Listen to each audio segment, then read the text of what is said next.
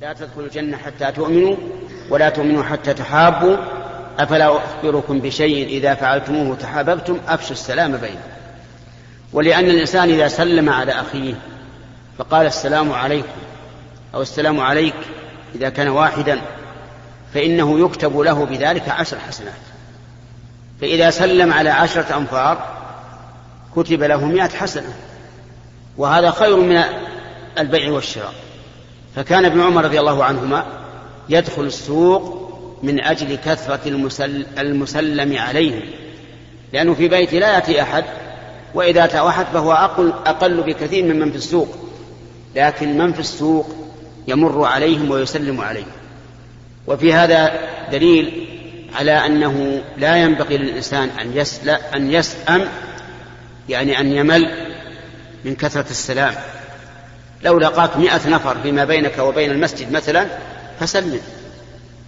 إذا سلمت على مئة نفر تحصل ألف حسنة. هذه نعمة كبيرة. وفي هذا دليل على حرص السلف الصالح على كسب الحسنات وأنهم لا يفرطون فيها. بخلاف وقت وقتنا الحاضر تجد الإنسان يفرط في حسنات كثيرة. وابن عمر رضي الله عنهما من أحرص الناس على المبادرة إلى فعل الخير. لما حدثه أبو هريرة رضي الله عنه عن النبي صلى الله عليه وسلم أن من تبع الجنازة حتى يصلى عليها كتب له قيراط ومن شهدها حتى تدفن كتب له قيراطان. قيل وما القيراطان يا رسول الله؟ قال مثل الجبلين العظيمين أصغرهما مثل أحد. ولما حدث ابن عمر بهذا الحديث قال والله لقد فرطنا في قراريط كثيرة. والله لقد فرطنا في قراريط كثيرة ثم صار لا تحصل جنازة إلا تبعها رضي الله عنه. وهكذا السلف الصالح. إذا علموا ما في الأعمال من الخير والثواب بادروا إليه وحرصوا عليه. فكان ابن عمر لا يدع جنازة إلا خرج معه وتبعه وتندم لما ندم لما مضى. قال لقد فرطنا في قراريط كثيرة فالذي ينبغي للمؤمن أن يكون حريصا على فعل الخير. كلما بان له خصلة خير فليبادر إليها نسأل الله يجعلنا وإياكم من المتسابقين إلى الخيرات. إنه على كل شيء قدير. نعم. يا أبا بطن يقول لأن أبا الطفيل كان كبير البطن. الطفيل كان كبير البطن. وهذا من باب المداعبة. لا ليس قصده أن يعيره بأنه كبير البطن لكن يداعبه. مثل قول الرسول لأبي هريرة يا أبا هر. نعم. الله لا حول ولا قوة إلا بالله.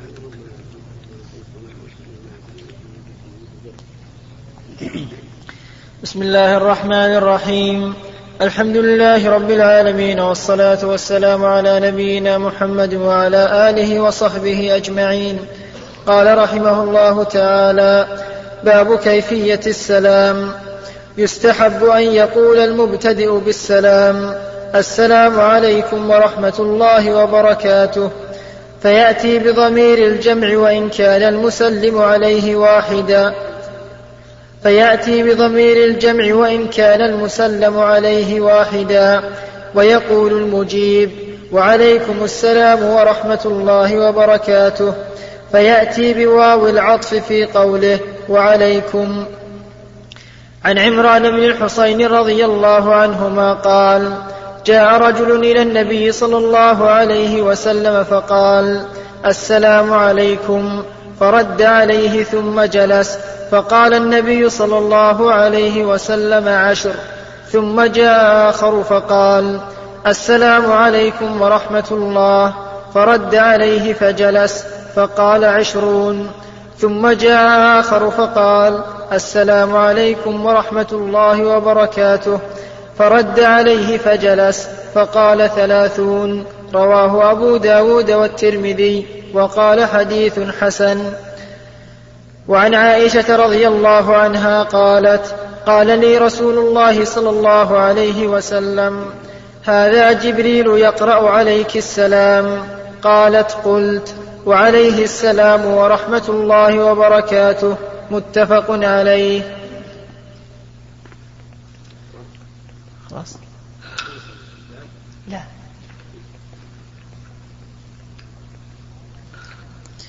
وعن أنس رضي الله عنه أن النبي صلى الله عليه وسلم كان إذا تكلم بكلمة أعادها ثلاثا حتى تفهم عنه وإذا أتى على قوم فسلم عليهم سلم عليهم ثلاثا رواه البخاري.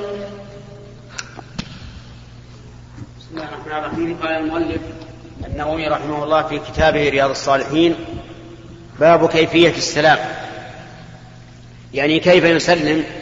ماذا يقول إذا سلم وماذا يقول إذا رد؟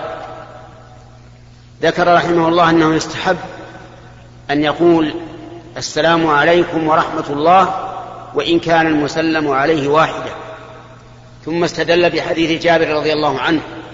أن رجلا جاء إلى النبي صلى الله عليه وعلى آله وسلم فقال السلام عليكم ورحمة الله. فرد عليه. السلام عليكم فرد عليه. ثم جاء آخر قال السلام عليكم ورحمة الله. ثم جاء الثالث قال السلام عليكم ورحمة الله وبركاته. فقال للأول عشر يعني عشر حسنات وللثاني عشرون وللثالث ثلاثون. لأن كل واحد منهم زاد. وهذه المسألة اختلف فيها العلماء. هل إذا سلم على واحد يقول السلام عليك أو عليكم؟ والصحيح أنه يقول السلام عليك. هكذا ثبت عن النبي صلى الله عليه وعلى آله وسلم كما في حديث المسيء في صلاته أنه قال السلام عليك. وأما ما استدل به المؤلف من حديث جابر فليس فيه دلالة لأن الرجل دخل على النبي صلى الله عليه وسلم ومعه جماعة. فسلم على الجميع. فإذا كانوا جماعة قل السلام عليكم. وإذا كان واحدا قل السلام عليك. وإن زدت ورحمة الله فهو خير. وإن زدت وبركاته فهو خير. لأنها كل كلمة فيها عشر حسنات. وإن اقتصرت على السلام عليك فهو كافر. هذه كيفية. ويقول الراد وعليكم السلام. ثم إن كان المسلم لم يزد على قوله السلام عليك كفى. وإن كان المسلم قد قال السلام عليك ورحمة الله فعلى الراد أن يقول عليك السلام ورحمة الله. بقوله تعالى وإذا حييتم بتحية فحيوا بأحسن منها أو ردوها. يعني ردوا مثلها. وقال أن يستحب أن يقول وعليكم بزيادة الواو. وهذا حسن لأنه إذا قال وعليكم صار صار واضحا أنه معطوف على الجملة التي سلم بها المسلم.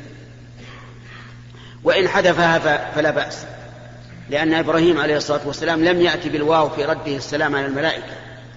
قالوا سلاما قال سلام. ولم يأتي بالواو. فإن أتى بالواو فحسن وإن تركها فلا بأس. ثم إنه من السنة إذا نقل السلام إلى شخص من شخص آخر أن يقول عليه السلام. وإن قال عليك وعليه السلام أو عليه وعليك السلام فحسن لأن هذا الذي نقل السلام محسن فتكافئه بالدعاء له. فإذا قال شخص لآخر سلم لي على فلان. ثم نقل الوصية وقال فلان يسلم عليك فإنه يقول عليه وعليك السلام أو يقول عليه السلام ويقتصر. لأن النبي صلى الله عليه وسلم بلغ عائشة أن جبريل يقرأ عليه السلام فقالت عليه السلام. فدل ذلك على أنه إذا نقل السلام إليك أحد من شخص تقول عليه السلام ولكن هل يجب عليك أن تنقل الوصية إذا قال سلم لي على فلان أو لا يجب؟ فصل في هذا العلماء. قالوا إن, إن التزمت له بذلك وجب عليك. لأن الله يقول إن الله يأمركم أن تؤدوا الأمانات إلى أهلها وأنت الآن تحملت هذا. أما إذا قال سلم لي على فلان وسكت أو قلت له مثلا إن ذكرت أو ما أشبه ذلك فهذا لا يلزمك إلا إذا ذكرت وقد التزمت له بأن تسلم عليه إذا ذكرت. لكن الأحسن أن لا يكلف الإنسان أحدا بهذا لأنه ربما يشق عليه ولكن يقول سلم لي على من سأل عني سلم لي على من سأل عني لأنه إذا قال سلم لي على من سأل وسأله كيف فلان؟ قال فلان طيب وسلم عليك. هذا طيب. أما أن يحمله فإن هذا لا ينبغي. لأن لأنه قد يستحي منك ويقول نعم أنقل سلامك ثم ينسى أو تطول مدة أو ما أشبه ذلك. ثم ذكر حديث أنس بن مالك رضي الله عنه أن النبي صلى الله عليه وسلم كان إذا تكلم تكلم ثلاثا وإذا سلم سلم ثلاثا لكنه يتكلم ثلاثا إذا لم تفهم الكلمة عنه. أما إذا فهمت فلا يكرر. فإذا فهمت الكلمة فلا حاجة لكن لو لم تفهم لكون المخاطب ثقيل السمع أو لكثرة الضجة حوله أو ما أشبه ذلك فليعد مرتين. فإن لم تكفي فثلاث. يعني وبعد الثلاث لا لا يلزم. كما أنه إذا استأذن للدخول في البيت ثلاث مرات ولم يؤذن له انصرف. فكذلك هنا. إذا تكلم ثلاث مرات ولم يكلمه أو لم يفهم يتركه. كذلك إذا سلم. إذا سلمت ولم يسمع المسلم عليه. أعد مرة ثانية. مرة ثالثة. وهكذا إذا سلمت ورد عليك ردا لا يجزئ. كما لو قلت السلام عليك قال أهلا ومرحبا. أعد السلام. قل السلام عليك إذا قال أهلا ومرحبا أعد السلام. قل السلام عليك. ثلاث مرات. فإن لم ينفع فاترك. ولكن نبهه بأن قول القائل في الإجابة أهلا ومرحبا لا يكفي. لا بد أن يقول عليك السلام. إذا قيل السلام عليكم والله موفق. إذا إذا لم يكن في هذا فتنة فلا بأس أن يسلم. وإن كان في فتنة فلا يسلم. يشرف على مع السلام إذا كان ما ما انتبه أو بعيد أو أصم. سبحان الله سبحان الله. بسم الله الرحمن الرحيم. الحمد لله رب العالمين والصلاة والسلام على نبينا محمد وعلى آله وصحبه أجمعين. نقل المؤلف رحمه الله تعالى في سياق الأحاديث في باب كيفية السلام. عن المقداد رضي الله عنه في حديثه الطويل قال كنا نرفع للنبي صلى الله عليه وسلم نصيبه من اللبن فيجيء من الليل فيسلم تسليما لا يوقظ نائما ويسمع اليقظان. فجاء النبي صلى الله عليه وسلم فسلم كما كان يسلم رواه مسلم. وعن أسماء بنت يزيد رضي الله عنها أن رسول الله صلى الله عليه وسلم مر في المسجد يوما وعصبة من النساء قعود فألوى بيده بالتسليم. رواه الترمذي وقال حديث حسن. وهذا محمول على أنه صلى الله عليه وسلم جمع بين اللفظ والإشارة. ويؤيده أن في رواية أبي داود فسلم علينا. وعن أبي أمامة رضي الله عنه قال قال رسول الله صلى الله عليه وسلم إن أولى الناس بالله من بدأهم بالسلام. رواه أبو داود بإسناد جيد ورواه الترمذي بنحوه وقال حديث حسن.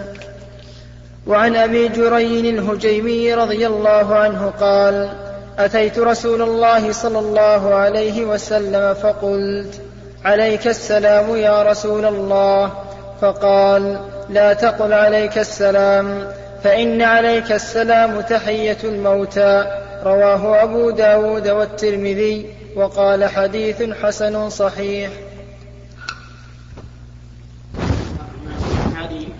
التي ذكرها النووي في في كتابه رياض الصالحين من آداب السلام. منها حديث المقداد بن الأسود رضي الله عنه أنه كان النبي صلى الله عليه وعلى آله وسلم يدخل البيت في الليل فيسلم سلاما خفيفا يسمعه اليقظان ولا يوقظ النائم وهكذا ينبغي للإنسان إذا دخل بيتا أو حجرة أو ما أو ما أشبه ذلك. وفيها نيام وأيقاظ أن يسلم سلاما يسمعه الأيقاظ ولا يوقظ النيام. لأن النائم لا يحب أن يوقظه أحد. لا سيما أن بعض الناس إذا أوقظ ما صار يأتيه النوم بعد ذلك ويبقى أرقا إلى إلى الفجر. وهذا فيه أذى وفيه ضرر على الآخرين. فإذا دخلت مكانا فيه أيقاظ ونيام فأعط الأيقاظ حقهم بالسلام عليهم وامنع الأذى عن النيام بحيث يكون السلام خفيا. يسمعه من كان يقظان ولا يسمعه النائم. ثم ذكر المؤلف حديث أسماء في مرور النبي صلى الله عليه وعلى آله وسلم على نساء في المسجد فألوى بيده إليهن بالتسليم.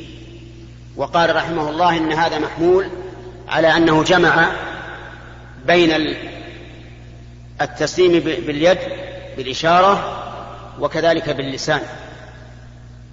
لأن التسليم باليد فقط منهي عنه نهى عنه النبي عليه الصلاة والسلام. وأما الجمع بينهما فلا بأس خصوصا إذا كان الإنسان بعيدا يحتاج إلى أن ينظر اليد التي يشير بها المسلم أو كان أصم لا يسمع أو ما أشبه ذلك فإنه يجمع بين السلام وبين الإشارة. وأما ما يفعله بعض الناس إذا مر بك في السيارة فإنه يضرب البوري فإن هذا لا يكفي السلام وليس من السنة. اللهم إلا أن بعض الناس يقول أنا لا أريد به السلام لكن أريد أن ينتبه ثم أسلم عليه. فهذا أرجو أن لا يكون به بأس. وأما أن يجعله بدلا عن السلام فإن هذا لا شك خلاف السنة. السنة أن يسلم الإنسان بلسانه وإذا كان الصوت لا يسمع فإنه يسلم بيده يشير بيده حتى ينتبه البعيد أو الأصم كذلك أيضا في صيغة السلام تقدم أن صيغة السلام أن تقول السلام عليك ورحمة الله وبركاته وإذا كانوا جماعة السلام عليكم ورحمة الله وبركاته. وأما عليك السلام فإن النبي صلى الله عليه وسلم نهى عنه وقال إن هذه تحية الموتى يعني أنهم كانوا في الجاهلية يسلمون على أمواتهم بمثل هذا. مثل قول الشاعر عليك سلام الله قيس بن عامر. فهم إذا خاطبوا الأموات ولو ولو كانوا غائبين لكن يستحضرونهم كأنهم بين أيديهم يسلمون عليهم بهذا عليك سلام الله. فلهذا نهى النبي صلى الله عليه وسلم عن ذلك لأنه تحية الموتى ومشابهة لأهل الجاهلية في جاهليته. فبدل من أن تقول بدلا من أن تقول عليك السلام قل السلام عليك. هذا هو السنة. والله أعلم.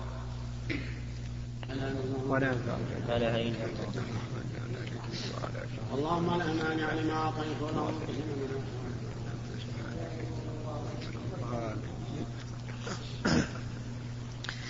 بسم الله الرحمن الرحيم. الحمد لله رب العالمين والصلاة والسلام على نبينا محمد وعلى آله وصحبه أجمعين. نقل المؤلف رحمه الله تعالى في سياق الأحاديث في باب كيفية السلام عن أسماء بنت يزيد رضي الله عنها أن رسول الله صلى الله عليه وسلم مر في المسجد يوما وعصبة من النساء قعود فألوى بيده بالتسليم. رواه الترمذي وقال حديث حسن. وهذا محمول على أنه صلى الله عليه وسلم جمع بين اللفظ والإشارة ويؤيده أن في رواية أبي داود فسلم علينا. وعن أبي أمامة رضي الله عنه قال قال رسول الله صلى الله عليه وسلم إن أولى الناس بالله من بدأهم بالسلام. رواه أبو داود بإسناد جيد. ورواه الترمذي ورواه الترمذي بنحوه وقال حديث حسن. وعن أبي هريرة رضي الله عنه أن رسول الله صلى الله عليه وسلم قال يسلم الراكب على الماشي والماشي على القاعد والقليل على الكثير متفق عليه. وفي رواية البخاري والصغير على الكبير.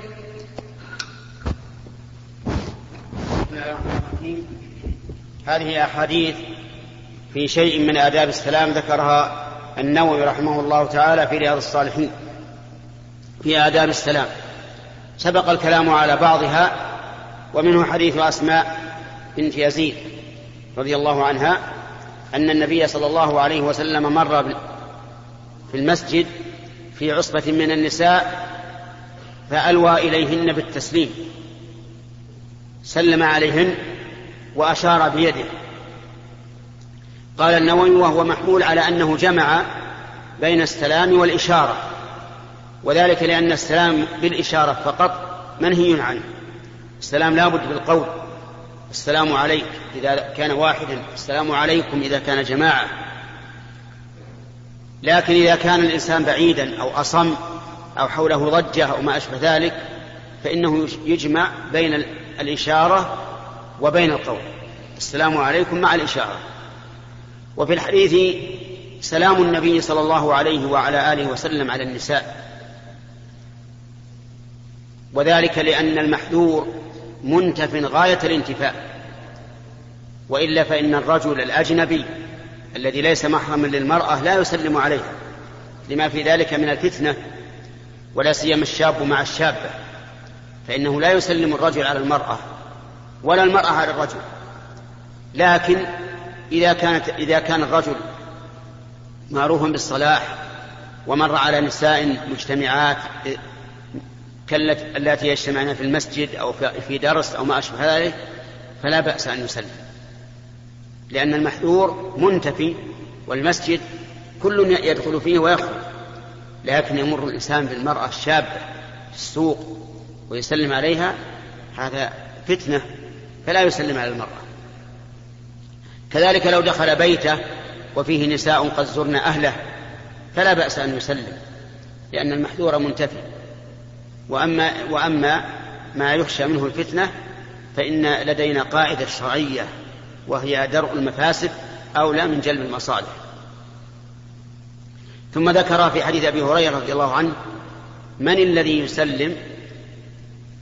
فنقول أولا خير الناس من يبدأ الناس بالسلام. وقد كان النبي صلى الله عليه وعلى آله وسلم وهو أشرف الخلق يبدأ من لقيه بالسلام. فاحرص على أن تكون أنت الذي تسلم قبل صاحبك. ولو كان أصغر منك. لأن خير الناس من يبدأهم بالسلام وأولى الناس بالله من يبدأهم بالسلام. فهل تحب أن تكون أولى الناس عند الله؟ كل يحب ذلك. اذا فابدأ الناس بالسلام ثم ذكر النبي عليه الصلاة والسلام أن الصغير أن الراكب يسلم على الماشي والماشي على القاعد والكثير والقليل على الكثير والصغير على الكبير. وذلك لأن الراكب يكون متعليا فيسلم على الماشي. الماشي متعل على القاعد يسلم عليه. القليل يسلم على الكثير لأن الكثير لهم حق على القلة.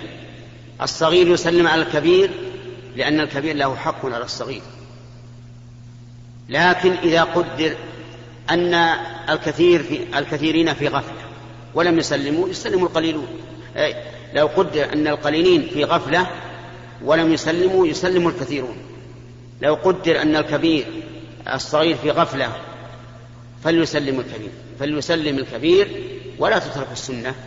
يعني هذا الذي ذكره النبي عليه الصلاة والسلام. ليس معناه أنه لو سلم الكبير على الصغير كان حراما لكن المعنى الأولى أن الصغير يسلم على الكبير. فإذا لم يسلم فسلم أنت. حتى إذا كما قلنا قبل قليل إذا بادرت أنت بالسلام وبدأت فهو أفضل. أولى الناس بالله أن يبدأهم بالسلام. والله موفق.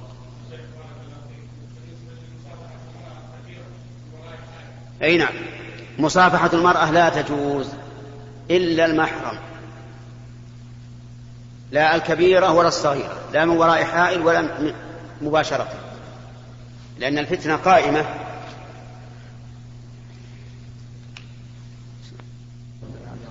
ولا لا إله إلا الله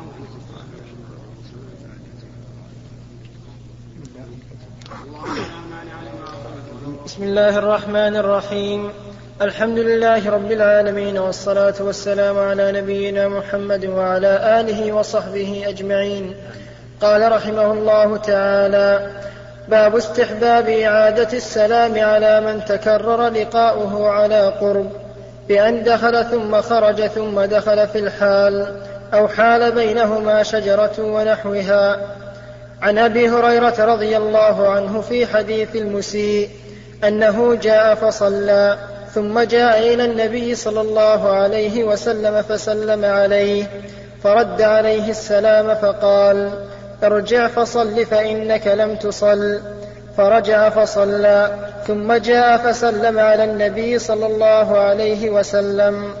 حتى فعل ذلك ثلاث مرات متفق عليه. وعنه رضي الله عنه عن رسول الله صلى الله عليه وسلم قال إذا لقي أحدكم أخاه فليسلم عليه فإن حالت بينهما شجرة أو جدار أو حجر ثم لقيه فليسلم عليه. رواه أبو داود. باب استحباب السلام إذا دخل بيته. قال الله تعالى فإذا دخلتم بيوتا فسلموا على أنفسكم تحية من عند الله مباركة طيبة. عن أنس رضي الله عنه قال قال لي رسول الله صلى الله عليه وسلم يا بني إذا دخلت على أهلك فسلم يكن بركة عليك وعلى أهل بيتك. رواه الترمذي وقال حديث حسن صحيح بسم هذان البابان من آداب السلام. ذكرهما النووي رحمه الله في كتابه رياض الصالحين. أن الإنسان إذا سلم على أخيه ثم خرج ورجع عن قرب أو عن بعد من باب أولى فإنه يعيد السلام. مثلا إنسان عنده ضيوف في البيت فدخل إلى البيت يأتي لهم بماء أو طعام أو نحو ذلك فإنه إذا رجع يسلم. وهذه من من نعمة الله أنه يسن السلام وتكراره كلما غاب الإنسان عن أخيه سواء غيبة طويلة أم قصيرة. أن الله شرع لنا أن يسلم بعضنا على بعض لأن السلام عبادة وأجر. كلما ازددنا منه ازددنا عبادة لله وازداد أجرنا وثوابنا عند الله. ولولا أن الله شرع هذا لكان تكرار السلام على هذا الوجه من البدع. لكن من نعمة الله أنك إذا غبت عن أخيك ورجعت ولو عن قرب فإنك تسلم عليه. حال بينكما شجرة كبيرة بحيث تغيب عنه بهذه الشجرة أو حجر كبير صخرة تغيب عنه بهذه الصخرة فإذا لقيته لقيته فسلم عليه. حال بينكما جدار حال بينكما سيارة. المهم متى غبت عنه ثم صادفته بعد الغيبة فسلم عليه. ثم استدل المؤلف رحمه الله بحديث أبي هريرة رضي الله عنه في قصة الرجل الذي دخل المسجد فصلى. صلاة لا يطمئن فيها ينقرها نقرا ثم جاء فسلم على النبي صلى الله عليه وعلى آله وسلم. فرد عليه السلام. وقال ارجع فصل فإنك لم تصل. فرجع الرجل وصلى لكن كصلاته الأولى بدون طمأنينة. ثم رجع فسلم على النبي صلى الله عليه وعلى آله وسلم. فرد عليه السلام. وقال ارجع فصل فإنك لم تصل. ثلاث مرات. والرجل يصلي صلاة لا يعرف غيرها لأنه جاهل. ثم قال والذي بعثك بالحق لا أحسن غير هذا فعلمني. وهذا من حكمة الرسول عليه الصلاة والسلام. جعله يتردد يصلي هذه الصلاة التي لا تجزي من أجل أن يشتاق إلى العلم ويتشوف إليه. فيرد العلم على قلبه وهو منفتح له. محتاج إليه. ومعروف أن الشيء إذا جاء على الحاجة تكون يكون أقبل للنفس. انظر الآن تعطي الفقير عشرة ريالات وهو محتاج. يفرح بها فرحا كثيرا ويكون لها منزلة. لكن لو أعطيتها غنيا لم لم لم تهمه. فالمهم أن الرسول ردد هذا الرجل من أجل أن يتشوف للعلم ويتشوق إليه وينفتح قلبه له. فقال له إذا قمت إلى الصلاة فأسبغ الوضوء ثم استقبل القبلة فكبر. ثم اقرأ ما تيسر معك من القرآن. ولكن الفاتحة لا بد منها كما تدل عليه نصوص أخرى. ثم اركع حتى تطمئن راكعا. ثم ارفع حتى تطمئن قائما. ثم اسجد حتى تطمئن ساجدا. ثم ارفع حتى تطمئن جالسا. ثم اسجد حتى تطمئن ساجدا. هذه ركعة تامة. ثم افعل ذلك في صلاتك كلها. علمه الرسول عليه الصلاة والسلام فتعلم ومشى. فاستدل المؤلف بهذا الحديث على أن الإنسان إذا رجع إلى أخيه ولو من قرب فليسلم عليه. مثلا أنت في المسجد تذاكر انصرفت تأتي بكتابك أو تنقض الوضوء أو ما أشبه ذلك ثم رجعت سلم وهذا خير. كل سلام كم حسنة؟ ها؟ بعشر حسنات. لو قيل لك كلما سلمت أعطيناك عشرة ريالات. سلم بل تكرر تخرج لو بدون حاجة عشان ترجع وتسلم. فهذه عشر حسنات باقية لك. سلم وكرر ولا يضر. ثم ذكر المؤلف رحمه الله أنه من السنة إذا دخل الإنسان بيته أن يسلم. واستدل بقوله تعالى فإذا دخلتم بيوتا فسلموا على أنفسكم تحية من عند الله مباركة طيبة. مباركة طيبة. إذا دخلت بيتك فسلم. لكن أول ما تدخل ابدأ باستواك قبل كل شيء ثم سلم على أهلك. وقد أوصى النبي صلى الله عليه وعلى آله وسلم أنس بن مالك رضي الله عنه وهو خادمه قال يا بني إذا دخلت على أهلك فسلم. تكن بركة, بركة عليك وعلى أهلك. ولهذا قال تعالى مباركة طيبة. فإذا دخلت البيت سلم على من فيه سواء أهلك أو زملائك أو ما أشبه ذلك. إذا دخلت فسلم فهذا من السنة. والله موفق. بسم الله الرحمن الرحيم. الحمد لله رب العالمين والصلاة والسلام على نبينا محمد وعلى آله وصحبه أجمعين. قال رحمه الله تعالى باب السلام على الصبيان. عن أنس رضي الله عنه عن أنس رضي الله عنه أنه مر على صبيان فسلم عليهم وقال كان رسول الله صلى الله عليه وسلم يفعله متفق عليه. باب سلام الرجل على زوجته والمرأة من, محارمه وعلى أجنبية وأجنبيات لا يخاف الفتنة بهن وسلامهن بهذا الشرط. عن سهل بن سعد رضي الله عنه قال كانت فينا امرأة وفي رواية كانت لنا عجوز تأخذ من أصول السلق فتطرحه في القدر وتكركر حبات من شعير. فإذا صلينا الجمعة وانصرفنا نسلم, نسلم عليها فتقدمه إلينا رواه البخاري. وعن أم هانئ فاختة بنت أبي طالب رضي الله عنها قالت أتيت النبي صلى الله عليه وسلم يوم الفتح وهو يغتسل وفاطمة تستره بثوب فسلمت وذكرت الحديث رواه مسلم. قال المؤلف في كتابه رياض الصالحين في آداب السلام. باب السلام على الصبيان. الصبيان يعني الصغار من سن التمييز إلى الثانية عشر إلى الثانية عشرة ونحوها. وقد جرت عادة كثير من الناس أن لا يسلم على الصبيان استخفافا بهم ولأنهم لا يشرفون عليه. لو ترك السلام. ولكن هذا خلاف هدي النبي صلى الله عليه وعلى آله وسلم. هدي الرسول صلى الله عليه وعلى آله وسلم أن يسلم على الصغير والكبير. فهذا أنس بن مالك رضي الله عنه مر على صبيان فسلم عليهم وقال إن النبي صلى الله عليه وسلم كان يفعله أي كان يسلم على الصبيان. وفائدة السلام على الصبيان أكثر من فائدة. أولا اتباع السنة سنة النبي صلى الله عليه وعلى آله وسلم. وقد قال الله تعالى لقد كان لكم في رسول الله أسوة حسنة لمن كان يرجو الله واليوم الآخر.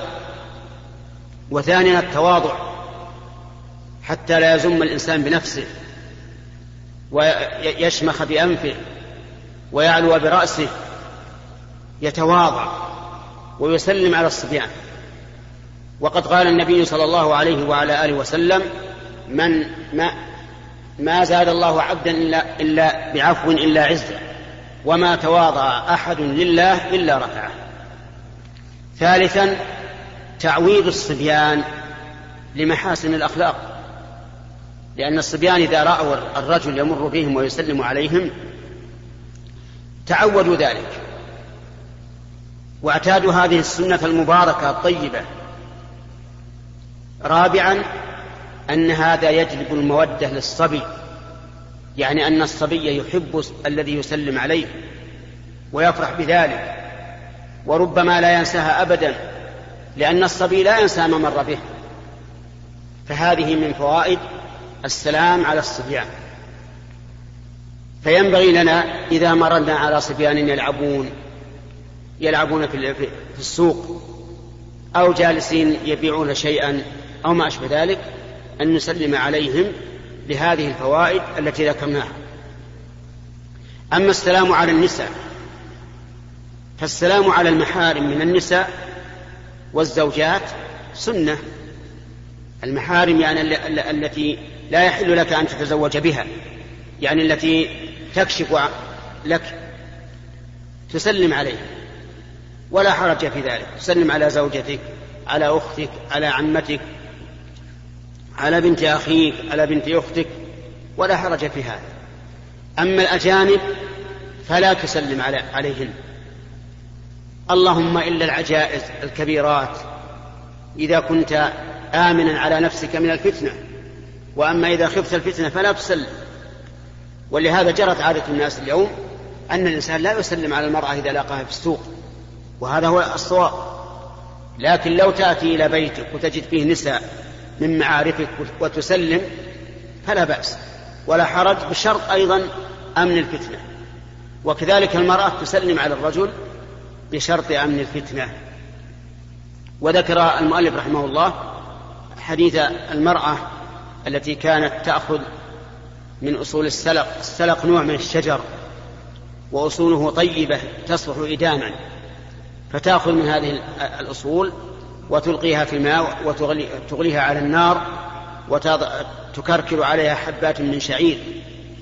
فإذا خرج الصحابة من شاء منهم جاء إليها يسلم عليها ويأكل من هذا السلق ويفرحون به لأن الصحابة رضي الله عنهم لم يكونوا أغنياء إلا أن بعد أن إلا بعد أن فتح الله عليهم. كما قال تعالى ومغانم كثيرة يأخذونها. وقال تعالى وعدكم الله مغانم كثيرة تأخذونها. فعجل لكم هذا. فكثرت الأموال بعد الفتوح. أما قبل ذلك فإن غالبية الصحابة فقراء.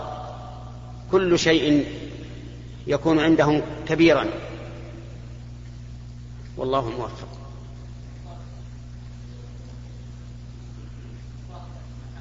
المصافحة للمحارم لا بأس بها. أما المصافحة لغير المحارم فلا تجوز سواء مباشرة أو من وراء حائل وسواء كانت المرأة كبيرة أو صغيرة.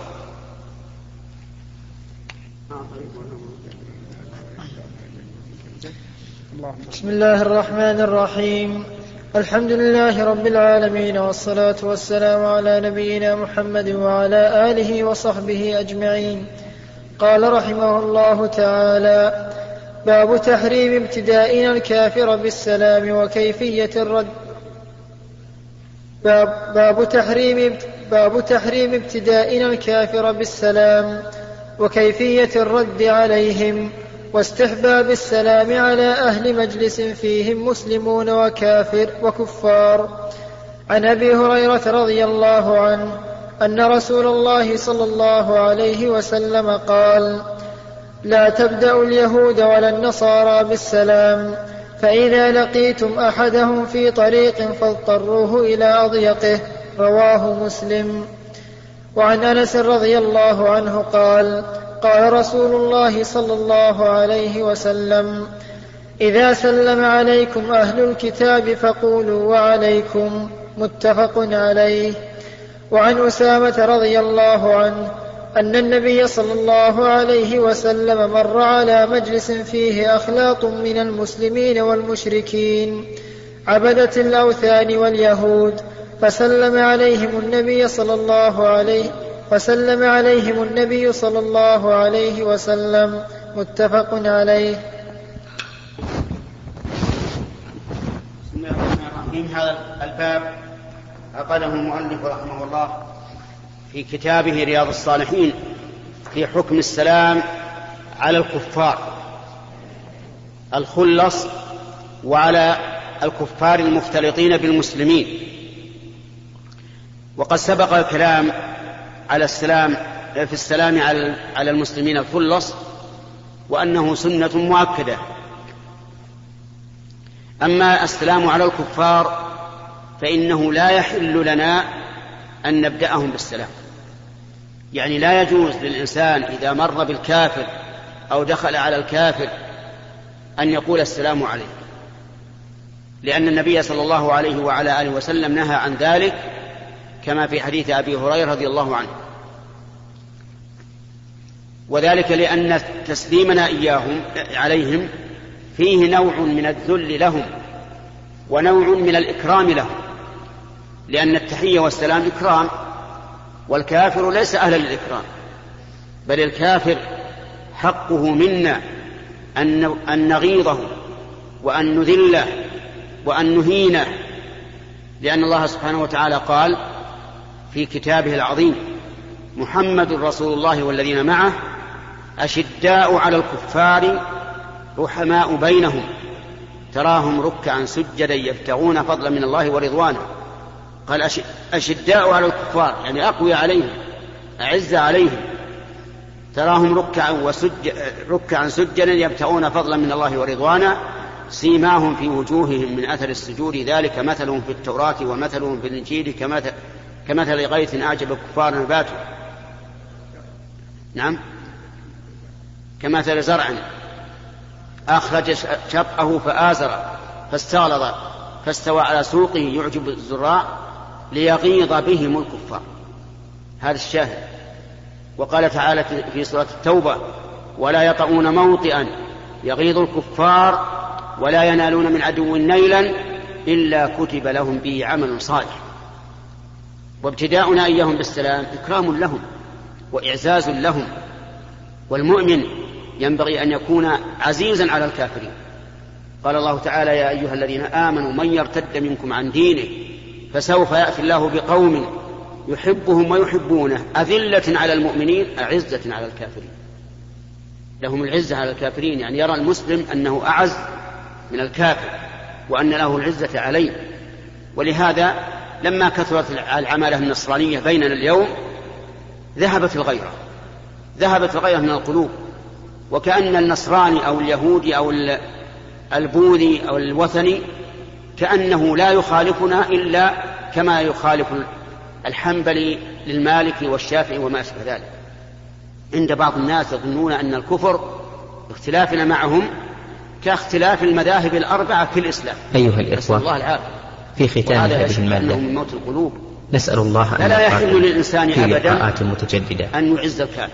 مع تحيات مؤسسة الاستقامة الإسلامية للإنتاج والتوزيع في عنيزة.